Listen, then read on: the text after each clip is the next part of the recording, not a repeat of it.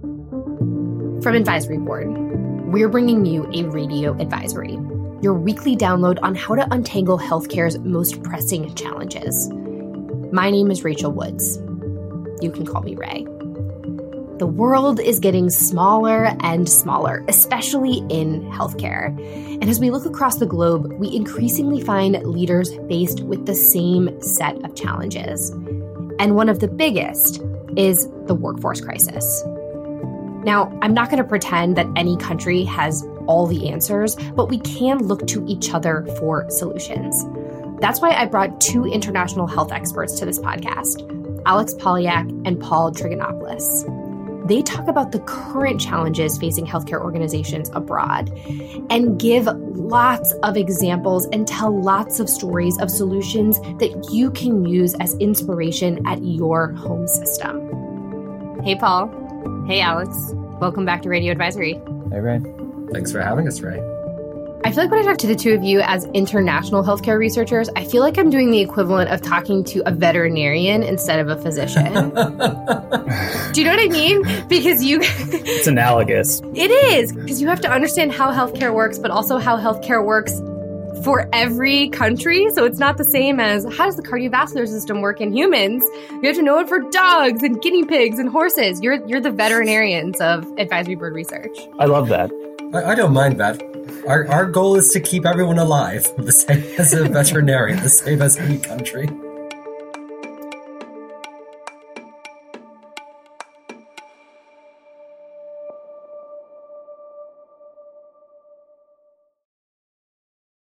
You two are international researchers and you spend your time speaking with organizations literally across the globe, let's be honest, on this podcast, we, we do tend to focus on the US healthcare system. We are not going to do that today because, as you two often tell me, there's a lot of benefit in looking outwards and seeing what is happening abroad. You talk to health leaders in other countries every day. What are the kinds of organizations that you talk to, and what kinds of challenges are they facing in 2023? So, Advisory Board International is a dedicated research team that serves any client whose headquarters is located outside of the United States. We're in about 25 countries, payers, providers, governments, tech firms, but mostly health systems is where we focus. And in terms of what they're dealing with, we're seeing a lot of commonality in other countries with health systems and what health systems in the US are dealing with. Costs are rising higher than revenue or income. Hmm. A lot of operational issues, whether it's ED demand or throughput or access or equity, health equity or behavioral health aging populations, dealing with vague reforms and sort of this murky, like navigating whatever the government's telling you situation. Uh, and disintermediation is happening too with surgical care and virtual care. And of course, staffing. So other countries are grappling with a lot of the same issues that the US has been dealing with. That feels significant. Is that normal? Is, is it normal for there to be times in which the challenges that health systems are facing are as universal as they feel right now? The way I think about it is in the lens of globalism and health systems relationships and their postures towards their peers in other countries. And globalism has existed in healthcare for a long time, right? Supply chains have been global, movement of clinicians and recruitment. Even some insurance companies have been global for a few decades, right? But when it comes to hospital operations, there's always been a no, we're going to operate the way our country operates. I'm not really going to pay attention to what's happening elsewhere.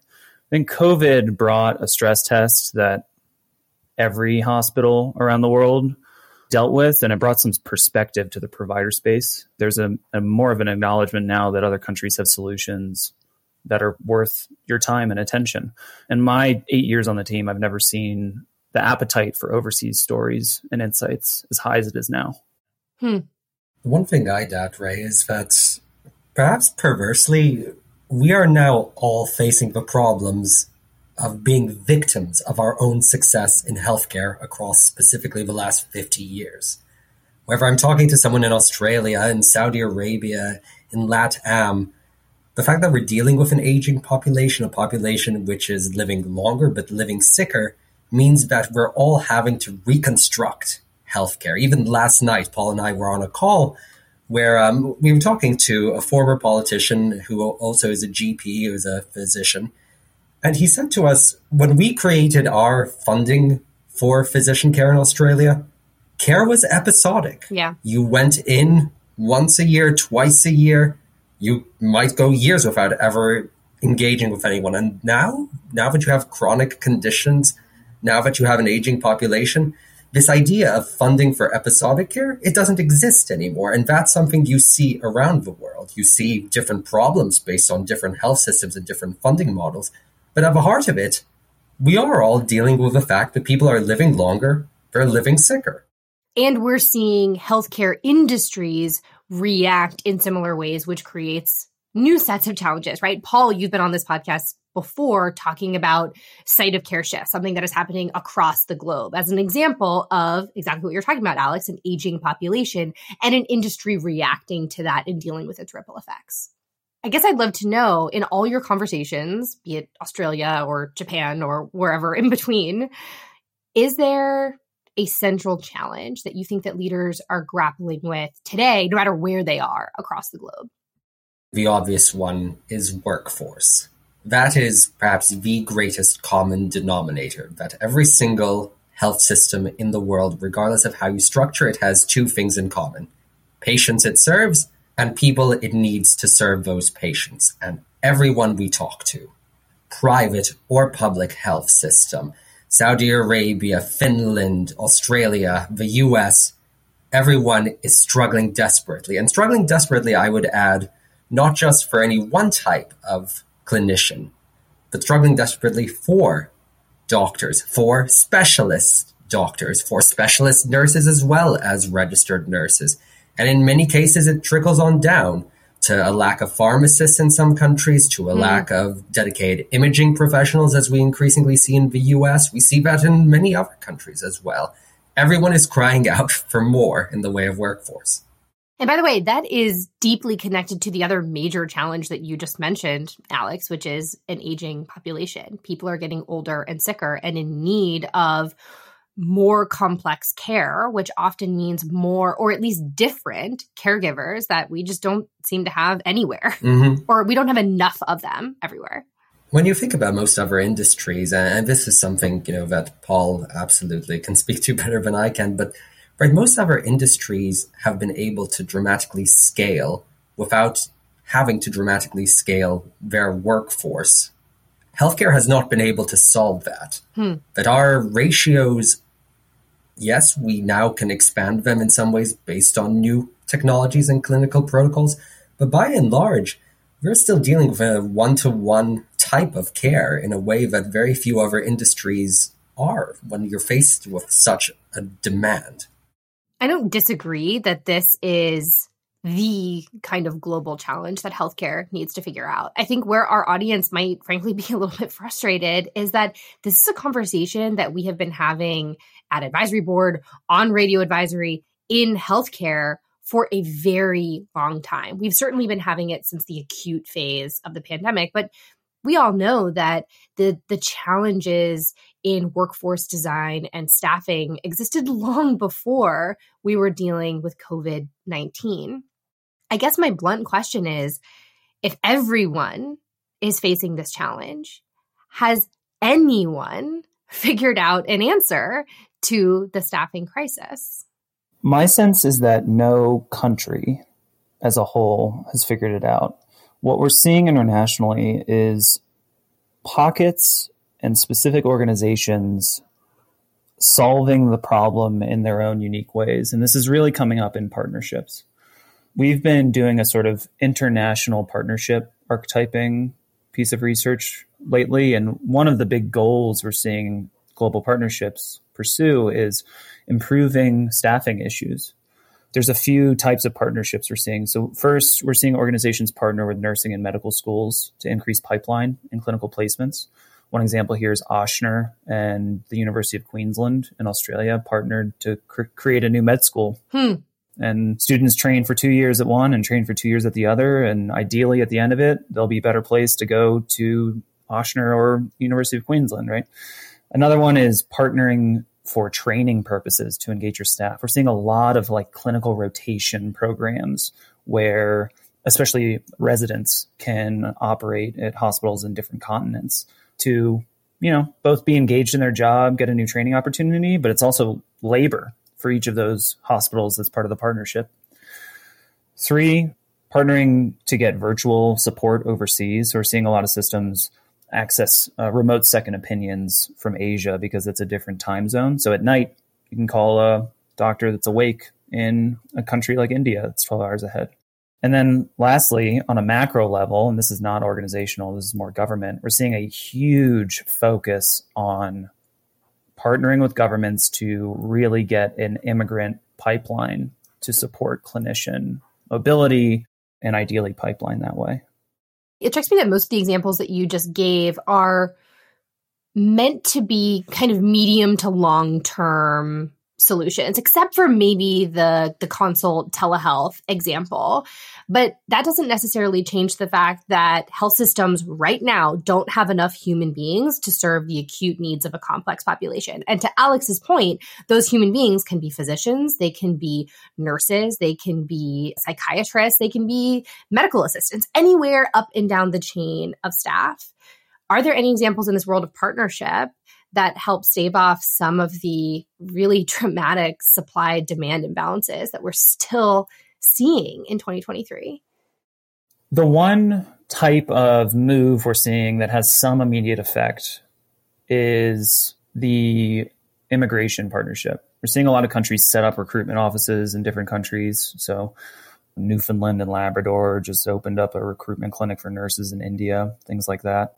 And a lot of countries, a lot of governments are going to India, going to the Philippines, going to Malaysia, and setting up agreements with their governments to try to immediately get some some pipeline to other countries.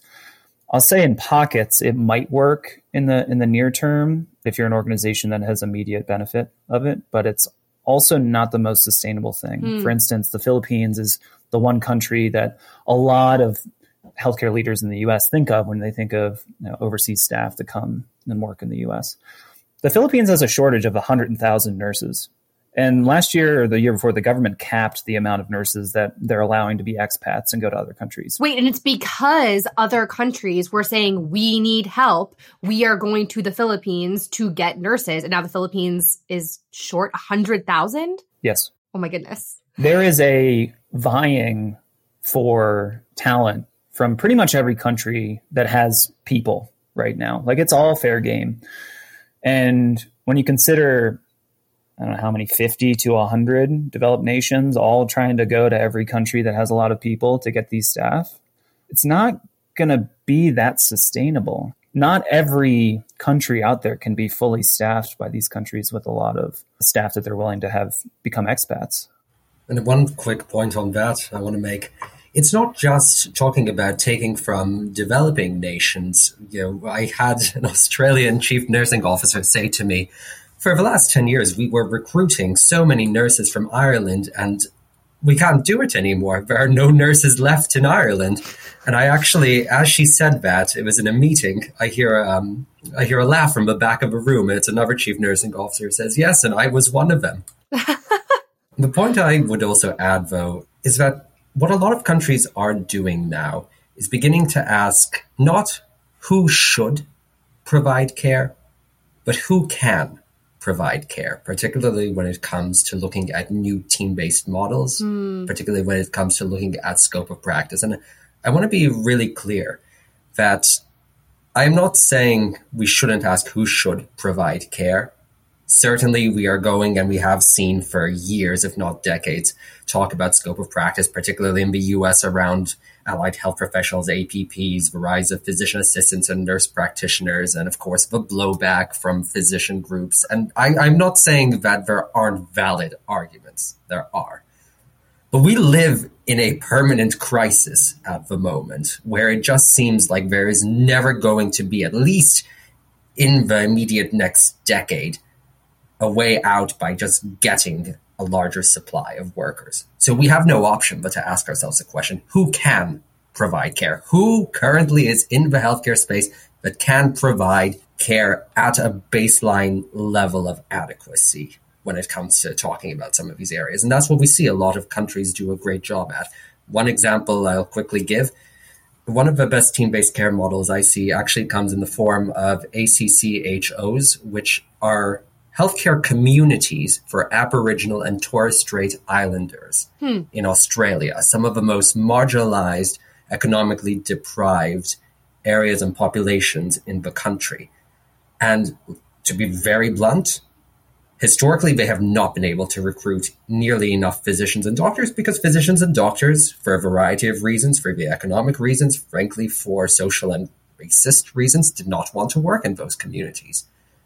So they said, how can we expand the supply of existing Aboriginal health officers, people who understand culturally sensitive care, people in the community? Can we expand their scope of practice? Can we connect them better to existing models of care with pharmacies, create better forms of integrated care with primary care and the few acute care sites within those areas, which have to typically cover a much larger distance, geography, and a much larger population those models of care are now being trialed throughout uh, the rest of Australian healthcare increasingly.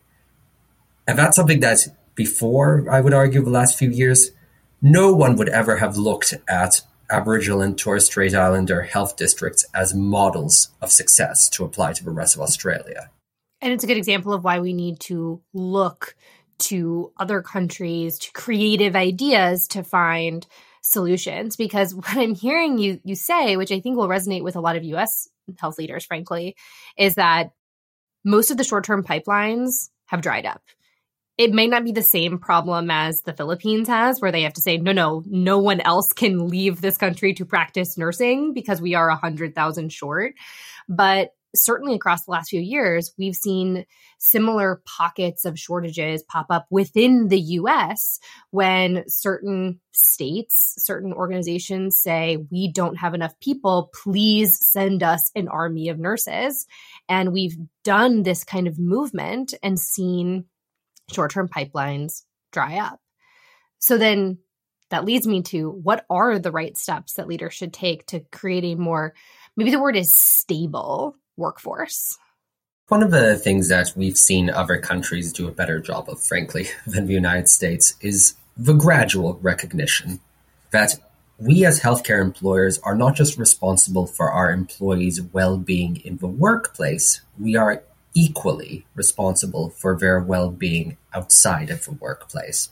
One of the most popular resources that Advisory Board has put out in the last year comes from West Yorkshire and Harrogate health service in the United Kingdom, where they created an informal caregivers agreement. The idea being, right, that all of us have external responsibilities outside of a workplace in the form, uh, in this case, of caregiving responsibilities, whether you're looking after children, whether you're looking after a sick partner or a sick relative, whether it's looking at just trying to get some of the basic needs met, socioeconomic needs met of the rest of your family. Maybe you're a new dog dad like Paul. Yeah, yeah, absolutely. The agreement, very simply, is part of their HRIS system where they can add this information voluntarily. Each employee can add this information to their employee profile so that their manager is aware of what responsibilities they have outside of the workplace and how therefore the manager can begin initiating conversations to be able to help them plan around those responsibilities perhaps in the terms of different flexibility in terms of shift work in terms of remote work but even more than that just recognizing that they have pressures outside of work that frankly they bring to the workplace. We all do and that creates a much healthier culture. Overall, I, I know we saw a lot of boost in the way of retention. The savings to the health system in terms of decreased turnover, I know was definitely in the billions of pounds. This is an example of kind of stopping the bleed of, oh my gosh, we have people who are leaving either healthcare in general or they are choosing a different employer who's you know taking the approach that that you're saying alex which is again creating this mismatch of supply and demand and these pockets where the staffing crisis is even worse than than how others are are are feeling. And so step 1 maybe is you've got to focus on transforming what these roles are and how we see the clinical workforce so that they even want to stay. Mm-hmm. The other thing I'd quickly note there is that I think there is a cultural difference between the US and a lot of other nations in that certainly in the US, we view it as entirely your responsibility what goes on outside of the workplace. Don't bring your personal life to work. But that's not feasible. We're human beings. What's more, when it comes to these caregiving opportunities, uh, to these responsibilities, if we weren't doing the caregiving, who do you think will have to take up the slack? The health system. So, this is a way of actively helping us help you. We'll be right back with more radio advisory after this short break.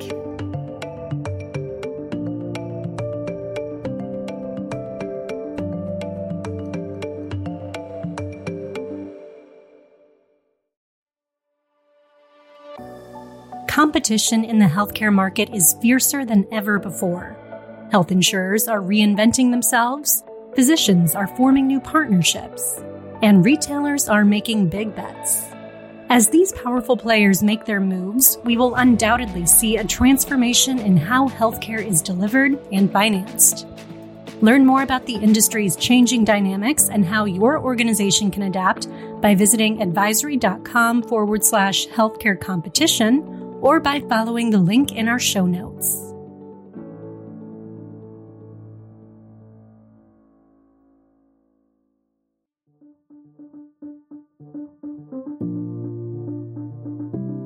Alex, what you're getting to is what a lot of employees in general, not just in healthcare, want, which is kind of the flexibility to be a whole person and to be thinking about what their lives are outside of just work. But that is one example of how we think about enabling flexibility. The other one is, frankly, I think a lot more literal, which is flexibility on where you work, when you work, what restrictions you have, kind of what you were starting to get at when you talked about the APP and the backlash that we tend to see. What can we do there to use flexibility to get more out of the supply that we have because the mismatch is so bad? It's something that in the US, I would argue we're we're a little behind because we have the luxury comparatively to other industrialized nations of having a lot of workforce capacity. I know it doesn't feel that way, but comparatively, we do have per capita much more in the way of physicians and doctors, and we have a good international pipeline. So what a lot of US companies, US healthcare firms are completely missing is the need to move towards what we call the Uberization, right, of healthcare. The idea of all these different platforms which help you schedule a myriad set of shifts where someone can perhaps work six hours a week, but that will be that six hour shift which no one else is willing to take on. You know, the, the graveyard shift, as it were, in some cases. Wait, so you literally mean instead of hailing a ride, I can hail a nurse? Yes, that's exactly what it is. And in much the same way that you have an Uber driver who is saying, I am available to take riders during these hours of operation, many of these platforms, uh, like NurseMed, do just that. They're taking the staffing availability of someone in the community, someone who, frankly, in many cases, is a mother with small children, someone who has to look after elderly parents, someone who might even have a second job, but who has that qualification, that clinical qualification, and say, I am willing and available to work in healthcare during these hours if you have availability, if you have need, we'll match you to it. And that's something that we are seeing much more frequently now in a number of European nations. It's something that we saw a few years ago in the way of Dorset Integrated Care System in the UK when they were staffing their urgent care centers. They developed an app essentially called the Dorset Passport, where they literally just populated it with all of the shifts that were needed and then each employee could input their preferences and availability, not just for shift, but also for site. And the algorithm creates the best match so that when you, the employee, open it, you see from starting with the best match all the way down to what's available. Now, to be clear, I, I like Dorset because it's not purely in the hands of one or the other in terms of employer employee. Rather, it's saying, look, this is the best match we could give you. You are still an employee. You have to choose something. You have to choose one of these options. But at least it's a negotiation. It's something that's taking into account your responsibilities to Dorset as your healthcare employer and your responsibilities outside of it. I love this this story, but I want to channel the voice of the the pessimist in my head that's going to be saying clinicians are not cars. How do we make sure that we are getting the right clinical experience, especially in the context of the huge demographic shift that we're dealing with as a community, as a, as a country, as a as a world? How do we make sure that the right expertise is getting to the right place, not just the person with preferences for these hours? Well, these platforms do take into account, right, the credentialing. They take into account the specialization of each clinician, and they try to make this match really work as well.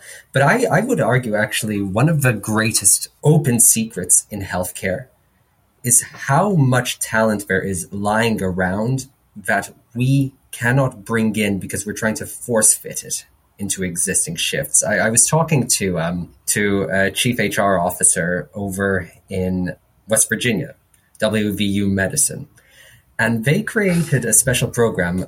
They call it the Nurse Commuter Program, where they essentially were just beginning to provide housing on campus for nurses. Because what they did, when they looked at the number of nurses who left in the last five years, was they realized hundreds of them, close to a thousand, I believe, lived 50 to 100 miles away from Morgantown. Most of them had left to start families. Mm-hmm. These were highly trained RNs. WVU Medicine is the only magnet accredited facility in West Virginia. And yet, it wasn't even so much about shift. It was about the fact that these people were living too far away to be able to drive three hours there, three hours back. But how can we try and beat the problem? Can we provide them housing one off? Can we try and find ways to restructure shifts? Can we bring in this talent in a way that is both sustainable and reflects the changing realities of what they want from employment? And they did that. I mean, they did that at a time, I think, a few years ago when they had a vacancy rate well over 10%. Yeah.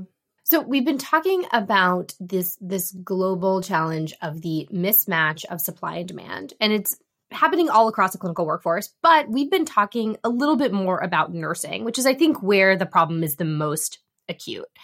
And it's interesting that we're talking about how do we get more out of our supply with team-based care, with flexibility.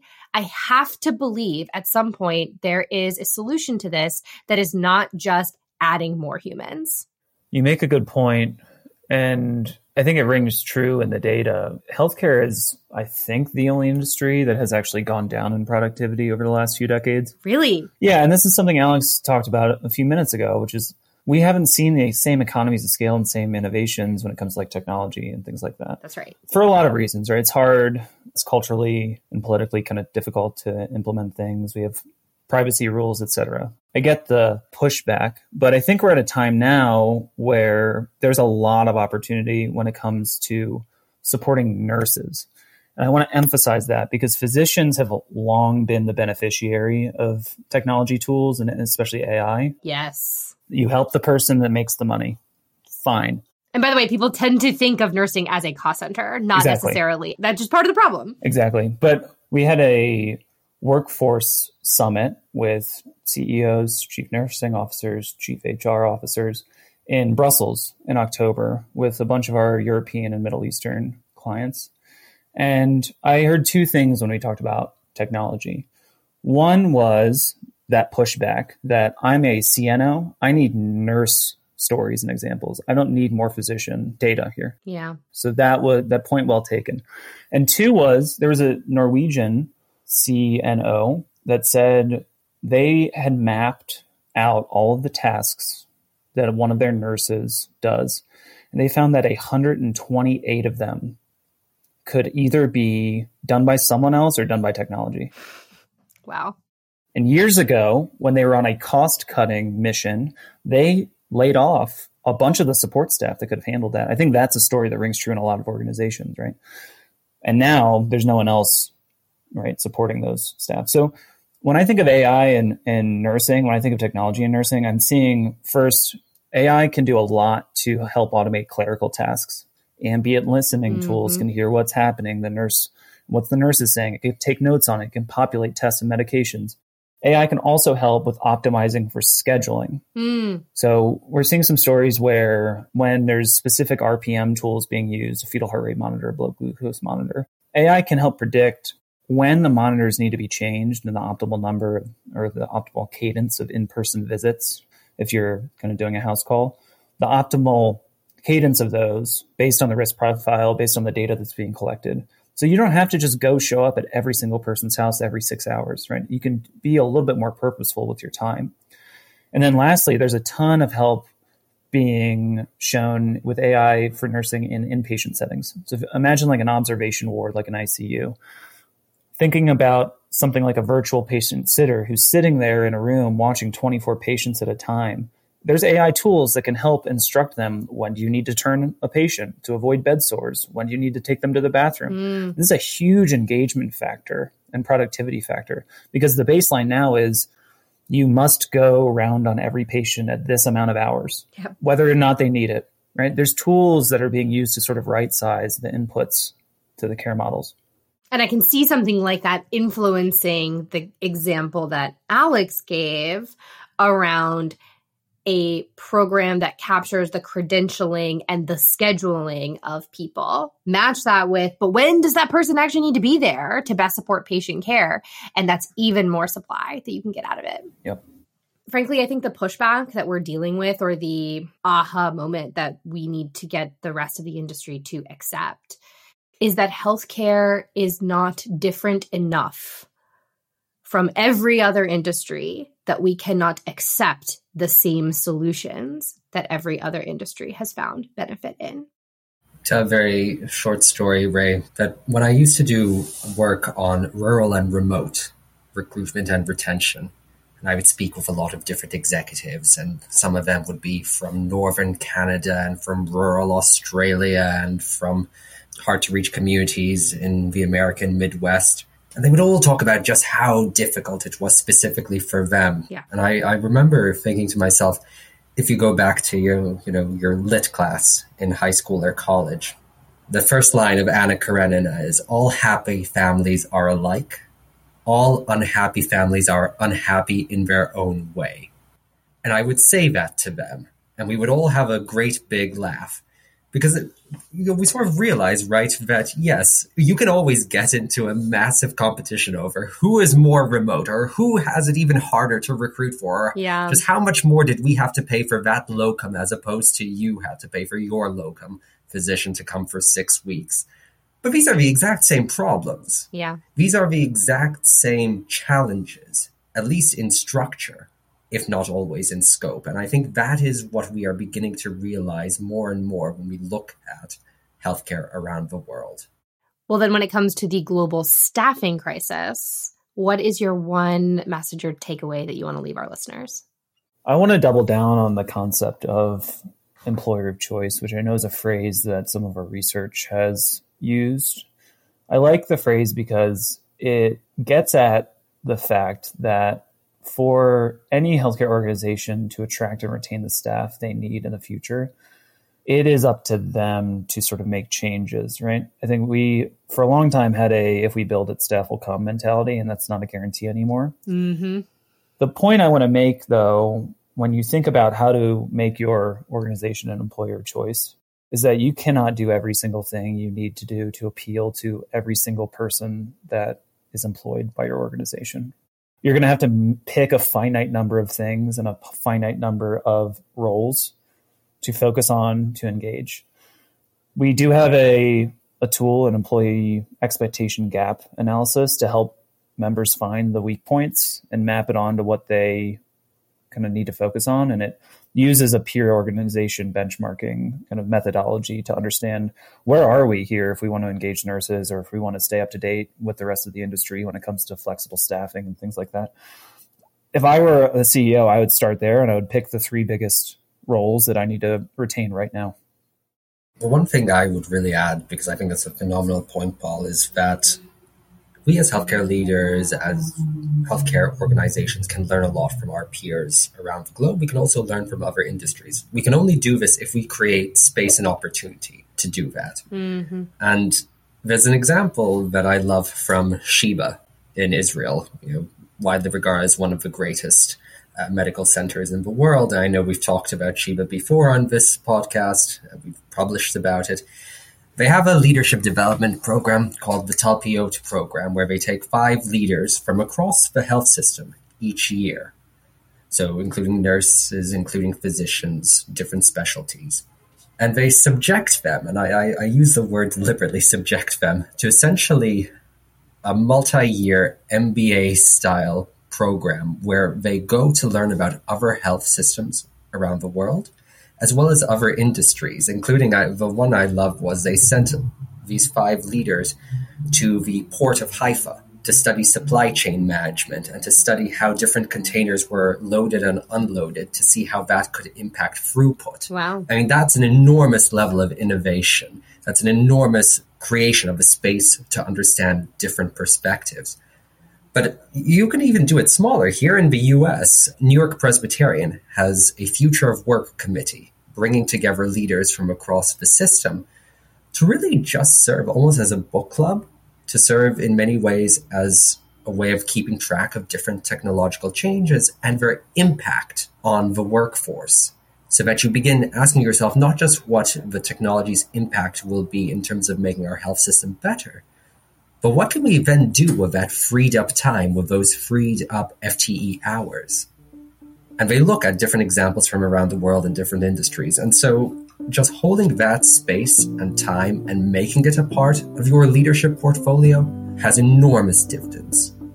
Well, Paul, Alex, thanks for coming on Radio Advisory. Anytime. Thank you. If you couldn't tell from that episode, Advisory Board has an entire team dedicated to global trends and innovations in healthcare. You can find some of their work in our show notes and a ton of it on advisory.com. And like I said, this isn't the first time we've tackled the workforce crisis or the nursing crisis in particular on this podcast. We have an entire playlist related to our workforce challenges.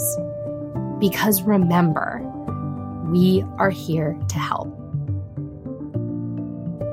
If you like Radio Advisory, please share it with your networks. Subscribe wherever you get your podcasts and leave a rating and a review. Radio Advisory is a production of Advisory Board. This episode was produced by me, Rae Woods, as well as Katie Anderson and Kristen Myers. The episode was edited by Dan Tyag, with technical support by Chris Phelps and Joe Schrum. Additional support was provided by Isis Montero, Carson Sisk, and Leanne Elston. And one more thing the podcast team wants to know how we can make the podcast better for you. So we created a quick listener survey at advisory.com slash pod survey. Please take it and let us know what you want to hear on Radio Advisory. Thanks for listening.